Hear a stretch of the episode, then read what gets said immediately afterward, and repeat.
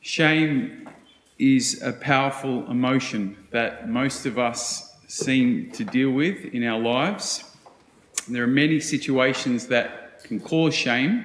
Uh, typically, though, it's it, it sort of rises when we've done something wrong, right? Or we feel we've done something wrong. For me, uh, when I feel shame, it's kind of like a whole mix of feelings, but um, I would describe it as a mix of uh, embarrassment, you know, oh, done, oh, just made this big, you know, embarrassment and disgust. It's a, a kind of feeling like, um, you idiot, you know, oh, you felt that? You want to crawl into your shell, go and hide away in a cave for the rest of your life.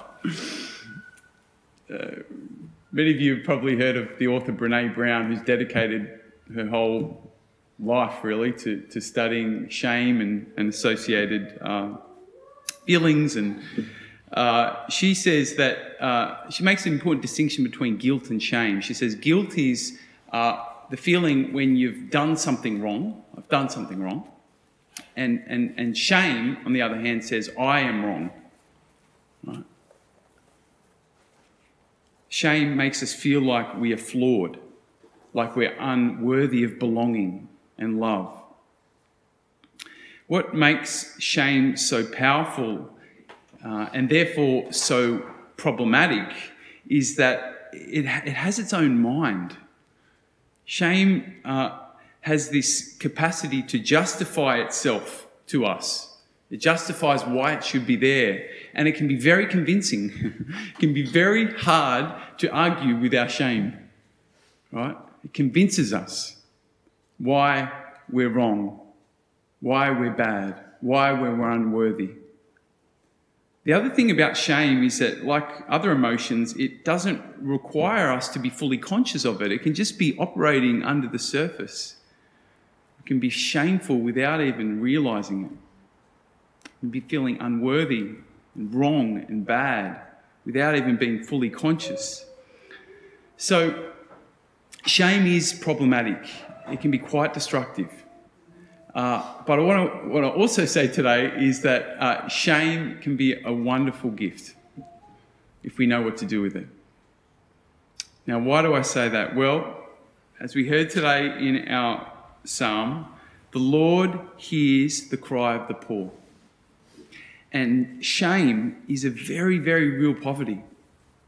You know, when the psalmist talks about being poor, he's not just talking about physical poverty, you know, uh, you know, lack of money. There's all kinds of poverty that we experience in our life, and shame can be a very uh, deep one. And, and, and, and the reason why shame is such a great poverty is because it, it's, it's an emotion that we can't do a lot about.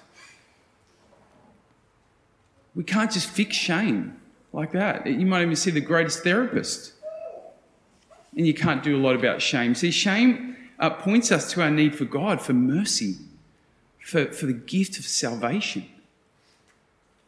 And so, shame is a gift because if we acknowledge it, if we acknowledge this, this, this deep poverty, and if we invite God into it, then it can be a tremendous way that we encounter the mercy of God, the, the power of God's salvation healing touch. Some of the great stories of, uh, of conversion. You know, think of St. Paul and many throughout history, St. Augustine, have, have been uh, people who have encountered God in their shame and, and, and found God lifting them out of their shame. And Jesus is saying something similar today. He says, uh, the tax collectors and the prostitutes will get in ahead of you, you religious people. Why? Because they're so conscious of their sin and their shame. Whereas the religious people, we sort of, we sort of, we're not always conscious of it, right? We think we're doing pretty good, and you know, we don't embrace our poverty like those big sinners often do. Now, why am I talking about shame? Well, in the first reading today, uh, the prophet Zephaniah, he's looking forward to the time when God's going to deliver his people, right? And this is what he says When that day comes, you need feel no shame for all the misdeeds you have committed against me. It's the promise of the Lord that He will deal with our shame.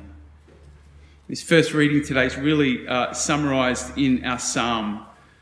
The psalmist says, The Lord turns his face against the wicked to destroy their remembrance from the earth. Now, when the psalmist is talking about the wicked, he doesn't mean those who have made mistakes, those who have sinned.